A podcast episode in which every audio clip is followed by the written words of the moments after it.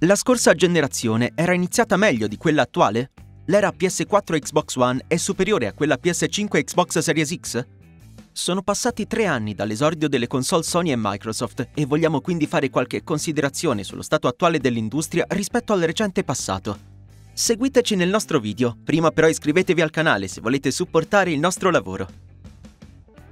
Guardando al software first e second party nei primi tre anni di PlayStation 4, ci sono diverse cose da dire. In primis, il salto generazionale in ambito grafico rispetto a PS3 è stato ben evidente dai primi trailer di gameplay di giochi come Killzone Shadowfall e Infamous Second Son.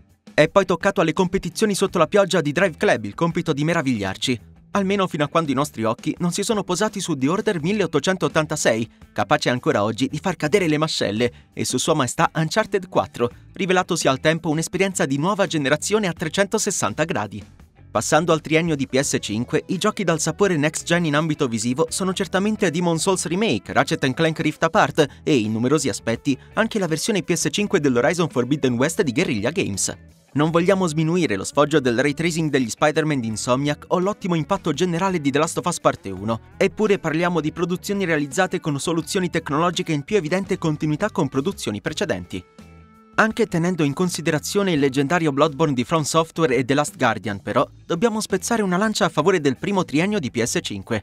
In media, in questa finestra temporale, abbiamo giocato a prodotti di qualità più elevata rispetto a quanto accaduto su PS4. Il merito è in larga parte di nuove iterazioni di P già note, pensiamo a Spider-Man 2, God of War Ragnarok, Horizon Forbidden West e Gran Turismo 7, ma la concretezza del risultato resta comunque. Complici gli accordi con le realtà di terze parti, Sony ha avuto successo nel riempire determinate finestre temporali. Si pensi anche solo all'estate di quest'anno e a Final Fantasy XVI. Anche senza tirare in ballo le spesso criticate remaster e Director's Cut, ci è stato proposto un flusso costante di produzioni e anche la lineup di lancio di PlayStation 5 si è dimostrata solida. A scanso di equivoci, ciascun giocatore potrebbe dire per me Uncharted 4 vale più di 8 titoli messi assieme e non avremmo nulla in contrario. Il nostro è un discorso in linea generale che prende in considerazione la media qualitativa dei prodotti in esclusiva usciti nei lassi di tempo a cui ci stiamo riferendo. Un punto su cui non si può proprio discutere riguarda i servizi. Il catalogo dei giochi disponibile per gli abbonati ai livelli più elevati di PlayStation Plus consente a un nuovo possessore di PS5 di divertirsi sin da subito con produzioni d'ogni genere e dimensione, tra prime e terze parti. Per molti è insomma una vera ancora di salvezza, un modo per avvicinarsi a prodotti di pregio come Demon Souls e Horizon Forbidden West senza ulteriori esborsi importanti. La selezione dei classici PS1 e PS2 è ancora piuttosto scarna, L'emulazione dei prodotti PlayStation 3 manca del tutto, bisogna infatti ancora affidarsi allo streaming e le aggiunte mensili al catalogo variano in qualità. Al netto dei suoi difetti, però, questa dimensione dell'esperienza PlayStation ha continuato ad acquisire peso e valore.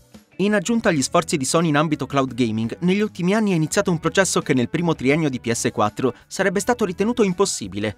Parliamo dell'arrivo dei giochi first party su PC tra Horizon, The Last of Us Parte 1, Marvel Spider-Man e Uncharted 4. Non si tratta quindi di debutti in simultanea su console e Steam, ma ad ogni modo anche questa apertura di PlayStation è importante. I possessori di PlayStation VR 2 sono ancora in attesa di novità sul futuro della sua lineup e, più in generale, molto c'è da sapere sui piani di Sony per i game as a service e per le sue produzioni in esclusiva. Resta però difficile non riconoscere i giusti meriti a questi tre anni di gaming sulla macchina del colosso nipponico. Per molti versi il debutto di Xbox One non è stato dei migliori complice anche una comunicazione che, per stessa ammissione di Phil Spencer nel 2019, ha finito col confondere i consumatori. Non che in valore assoluto le siano mancati i giochi nei primi anni sul mercato. Rise Son of Rome, Halo 5 Guardians, Gears of War 4 e Quantum Break avevano meriti differenti in ambito visivo, ludico e di pura sperimentazione, ma allo stesso tempo, per motivi diversi, non sono quasi mai riusciti ad accontentare del tutto le rispettive platee di appassionati. Non abbiamo dimenticato le vette qualitative raggiunte dai corsistici di Microsoft in quel periodo, nel debutto di gioielli gioielli come Ori and the Blind Forest o di prodotti peculiari come Sunset Overdrive. Purtroppo però è in quel lasso di tempo che si è aperto un periodo complesso e difficile per la divisione gaming di Xbox, tra l'amara cancellazione di progetti molto attesi come Scalebound e i piani fumosi per il futuro di One. Sarebbe riduttivo attribuire i meriti della rinascita di Xbox al solo Phil Spencer, ma mettere in dubbio il valore del suo operato è semplicemente impossibile. Xbox ha dato il via alla nona generazione con un gioiello di ingegneria che risponde al nome di Series X, non mancando ad offrire all'utenza un'ampia libertà di punti d'accesso all'offerta gaming di Microsoft e persino una seconda soluzione hardware più economica come Series S. In aggiunta, il servizio Xbox Game Pass è diventato un colosso, uno strumento dal valore inestimabile per qualsiasi videogiocatore. Con esso, non importa se in cloud da PC o console, è possibile giocare ai grandi titoli targati Microsoft, come pure scoprire un ampio ventaglio di produzioni più piccine ma di valore. Collettivi di dimensioni ridotte sono riusciti a crescere e a prosperare grazie a Game Pass e a programmi appositi, a testimonianza dell'impegno di Microsoft in tal senso. In materia di produzioni interne, l'offerta di Series X S è stata discontinua. Tra prodotti attesi annunciati sin troppo in anticipo, pensiamo in primis a Senua Saga Hellblade 2 e veri periodi di magra. Al contempo, nel momento in cui stiamo realizzando questo video, basta accedere a Game Pass per poter scaricare il nuovo Forza Motorsport, Starfield, quella perla di Hi-Fi Rush, senza contare il numero importante di produzioni di terze parti che continua a debuttare al day one sul servizio, come ben dimostra l'Eka Dragon Gaiden. Ma il dato forse più importante di tutti rispetto al primo triennio di One è uno. Gli odierni utenti Xbox possono permettersi di sperare in un futuro ricco di sorprese. Se i primi frutti dell'acquisizione di Bethesda sono già ben visibili, gli appassionati attendono di scoprire i tanti possibili benefici legati all'arrivo in famiglia dell'universo Activision Blizzard King, ben oltre il solo Call of Duty.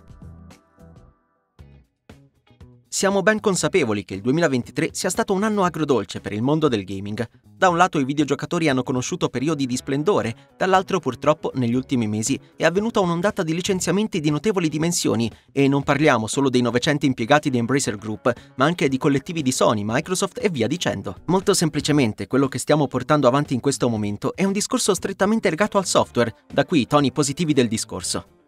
Detto questo, negli ultimi tempi alcuni publisher hanno continuato o iniziato a trasmettere segnali di ripresa più o meno evidenti. Nel primo triennio di PS4 e Xbox One, Capcom era in affanno.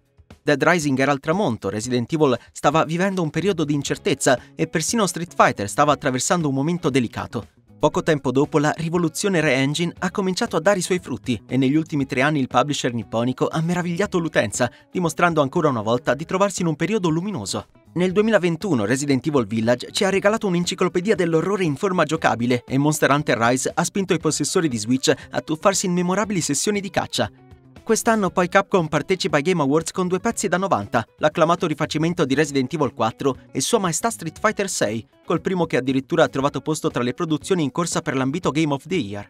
Non contento, il publisher ha di recente annunciato il Rex Engine, il nuovo motore grafico alla base delle sue prossime produzioni. Sempre in ottica di futuro, Ubisoft si trova ancora in una posizione non facile, ma se non altro sembra stare ottenendo risultati incoraggianti con Assassin's Creed Mirage e si sta preparando a lanciare un titolo potenzialmente interessante, Avatar Frontiers of Pandora. Nei piani della compagnia continuano a esserci le avventure degli assassini, a partire da Codename Red ed X, ma non mancano altre produzioni da tenere d'occhio come Prince of Persia The Lost Crown e soprattutto l'ambizioso Star Wars Outlaws. Tornando al primo triennio della scorsa generazione, a seguito della pubblicazione di Metal Gear Solid 5 The Phantom Pain e della cancellazione di Silent Hills, Konami è sostanzialmente sparita dai radar dei giocatori. Silent Hill 2 Remake di Bloober Team e Metal Gear Solid Delta Snake Eater devono ancora uscire, quindi è bene trattenere ogni tipo di entusiasmo in tal senso, ma almeno il publisher sembra essere tornato in pista. In chiusura, non possiamo evitare di spendere qualche parola sull'anno videoludico che sta giungendo al termine. Sono talmente tante le produzioni di valore a essere uscite negli ultimi 12 mesi su tutte le piattaforme che alcune sono rimaste escluse da nomination importanti ai Game Awards. Il 2023 si è aperto col delizioso Hi-Fi Rush con Dead Space, remake ben ancorato al materiale originale ma non privo di interventi e accortezze da non sottovalutare anche sul piano narrativo. Al netto dei suoi spigoli, Hogwarts Legacy ha portato i fan del Wizarding World tra le mura del castello, mentre Star Wars Jedi Survivor ci ha fatto vivere un'altra spettacolare avventura di Cal Kestis. Praticamente ogni mese ha saputo darci un buon motivo per videogiocare, soprattutto con The Legend of Zelda Tears of the Kingdom, Marvel Spider-Man 2, Super Mario Wonder, Starfield e il mai troppo lodato Baldur's Gate 3. Assolutamente da citare poi è Alan Wake 2, un'esperienza fortemente autoriale che ogni appassionato di videogiochi dovrebbe vivere. Piccole perle come Cocoon, Dredge e Sea of Stars, per nominarne alcune, chiudono il sipario di un'annata da ricordare, una perfetta conclusione di questo primo triennio di nona generazione. A questo punto ci sembra doveroso lasciarvi la parola. Che cosa ne pensate voi di questi primi anni di PS5 e Xbox Series X? Avete preferito il primo triennio di PS4 e Xbox One? Ditecelo nei commenti.